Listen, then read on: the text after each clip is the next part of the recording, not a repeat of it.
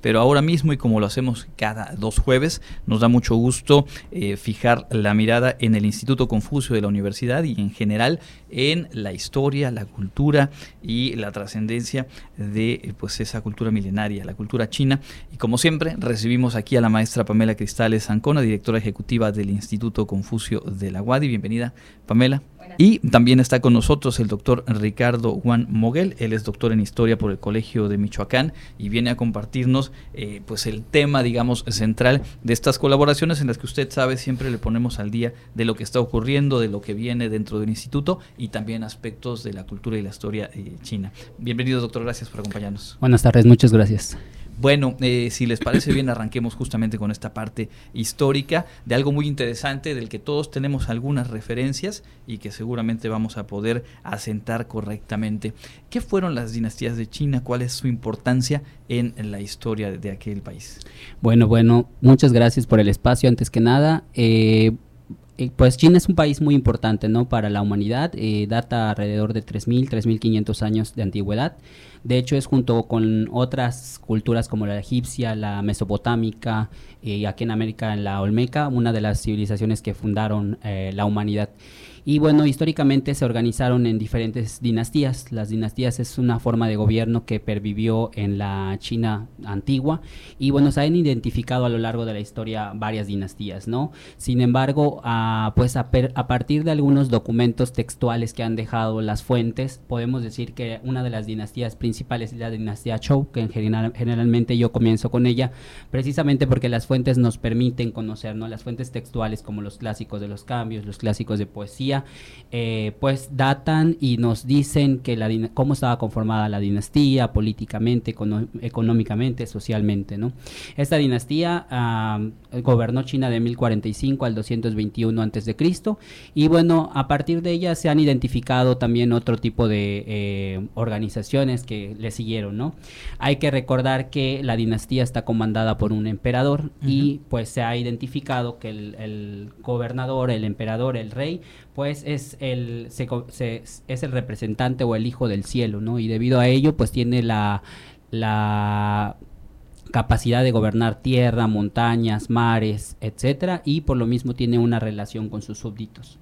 Eh, después de estas dinastías también hay otras importantes, por, por ejemplo la dinastía Han, que um, abarca del doscientos seis al doscientos veinte, y bueno, en esta dinastía, por ejemplo, ya vemos una organización un poco más uh, compleja de la civilización china. De hecho, en esta dinastía, por ejemplo, eh, a pesar de que todavía no es la, la China que actualmente conocemos, que abarca alrededor de diez millones de kilómetros cuadrados, pues ya tiene una uh, organización política que le permite identificar el territorio territorio y asimismo tienen uh, rasgos compartidos, ¿no?, las diferentes civilizaciones que se asentaron en China, como la escritura, la lengua eh, y la cultura de manera general. Uh-huh. Eh, también están otras dinastías que puedo mencionar rápidamente, por ejemplo la dinastía Sui de mil quinientos ochenta y uno al seiscientos dieciocho. En esta dinastía, por ejemplo, ya vemos un estado fuerte que controla diferentes uh, espacios que abarcan la actual China. La dinastía Song también, que abarca del novecientos sesenta al mil doscientos setenta y nueve, y aquí ya na no nada más tienen una organización política, económica bien definida, sino también ya han ah, pues abarcado otros espacios como el arte. De hecho, muchos historiadores relacionan a la grandeza de la dinastía Song y la dinastía Tang como el renacimiento chino, ¿no?, porque la porcelana, la escritura, toda esta parte artística es un, uh, un renacimiento, valga la redundancia, y pues se ve muy reflejada, ¿no?, no solo en la vida cotidiana, sino también en, los, en las formas de vida, de organización, etcétera.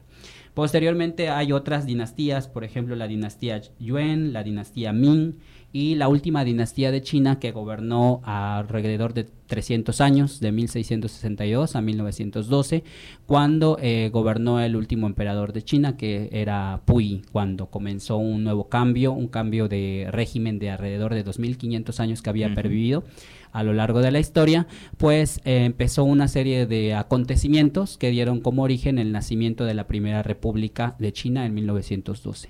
justo eso que ahora subrayabas, ¿no? La extensión en, en, en tiempo de eh, las dinastías, ¿no? Una tras otra y con, con esa trascendencia. Eh, ¿qué, qué rasgos eh, culturales, históricos, hicieron posible eso, que perdurara eh, imperios de manera tan prolongada y que se fueran sucediendo como la forma de organizar, la forma de, de, de vivir de, de China? Bueno, yo, eh, yo creo que uno de los principales, eh, China en, en chino, en el idioma chino es Zhongguo, es el país del centro. Uh-huh. Entonces, de alguna manera, eh, la civilización china estuvo cerrada por mucho tiempo a otras culturas, ¿no? Tuvo una organización política, económica y social, si bien comerciaban con sus vecinos y, de, y demás, eh, mantuvieron esa, eh, esa unión, por así decirlo, y esos rasgos que le, que le permitieron Uh, pues pervivir a lo largo del tiempo. Eh, han compartido muchas, muchas características las diferentes etnias y culturas que han estado en el, el actual territorio chino, pero una de ellas es precisamente el idioma, ¿no? que, que actualmente habla um, noventa y dos por ciento de la población, el, el mandarín, el chino mandarín, y que eh, pues de alguna manera se identifican entre ellos eh, debido al idioma, a la cultura, a los diferentes tipos de organización que han pervivido y que actualmente se siguen alimentando con todas las actividades culturales que eh, pra- se practican día con día. Me imagino que desde la mirada de la historia, eh, doctor, eh, ir eh, pues conociendo, ir profundizando en una historia tan vasta y además con tal trascendencia para el resto de la humanidad debe ser una cosa apasionante. Sí, de hecho la, la historia de China es precisamente una historia de cambios, de enfrentamientos, de eh, toma de poder, etcétera, ¿no?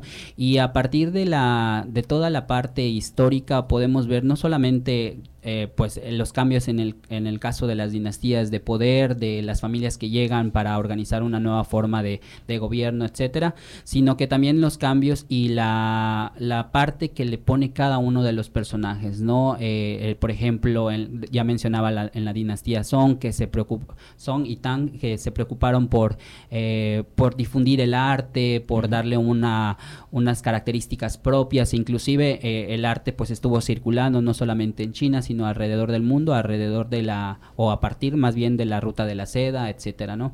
Entonces, bueno, todas esas características que a pesar de que parecen milenarias, como mencionaba al principio, es una civilización de tres mil, tres mil quinientos años de antigüedad, eh, pues se pueden encontrar inclusive hoy en día, y gracias a esas características que han pervivido a lo largo del tiempo, también podemos entender a la cultura actual china, ¿no? Porque sin el pasado, pues no, no podemos reflexionar acerca del presente y los cambios que está viviendo actualmente eh, China y que lo va a, la va a catapultar como una de las potencias uh, mundiales actuales.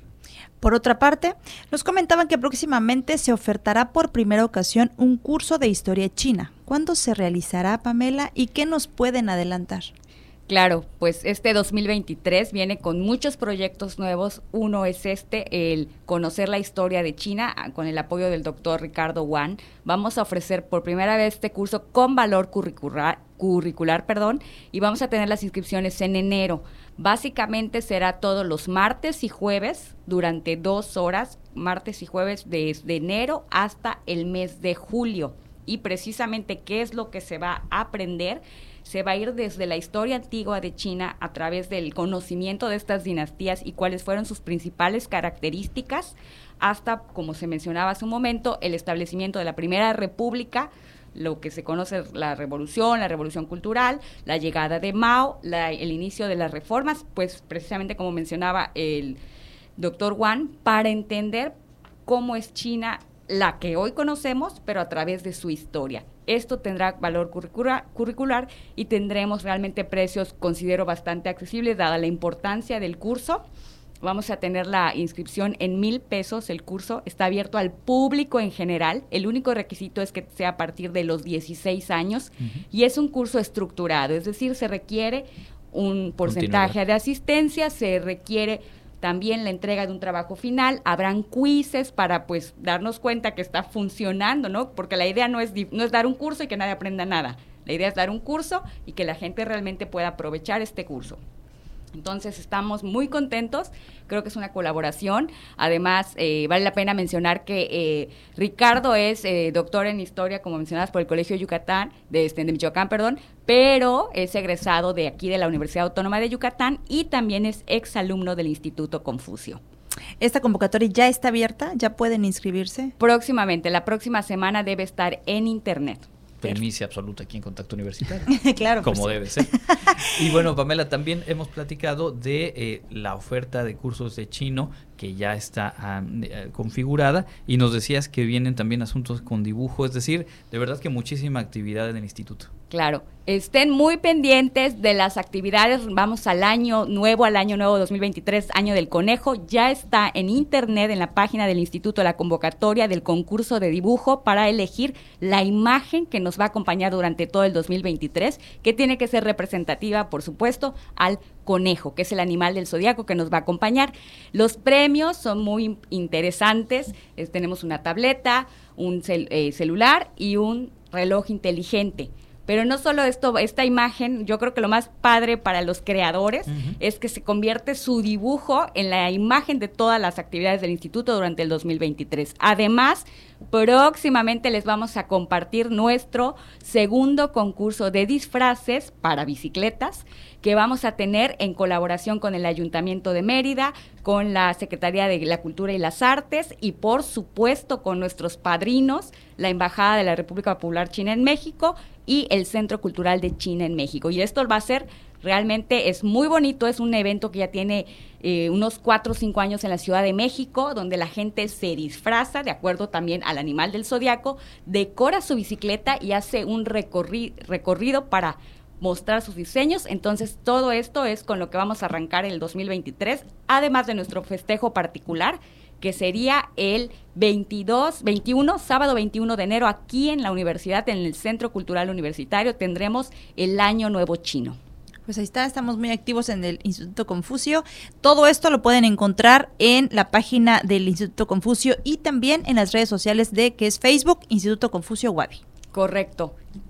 Muy bien, pues la verdad es que eh, nos entusiasma, eh, todas y todos estamos ahora configurando las actividades, la agenda para el próximo año, y pues eh, nos queda claro que en el instituto eh, siempre hay asuntos muy interesantes, innovando con este curso de historia y pues también eh, recuperando todavía más esta interacción con la comunidad, con el público en general, a través de eventos y convocatorias como las que nos han eh, compartido. Muchísimas gracias por acompañarnos, eh, doctor Ricardo Wang, gracias y éxito en este curso. Muchas gracias. Y bueno, Pamela, como siempre, un gusto saludarte y estaremos eh, pues de vuelta por aquí comentando lo, lo que venga hacia cierre de año y por supuesto al inicio del próximo. Gracias.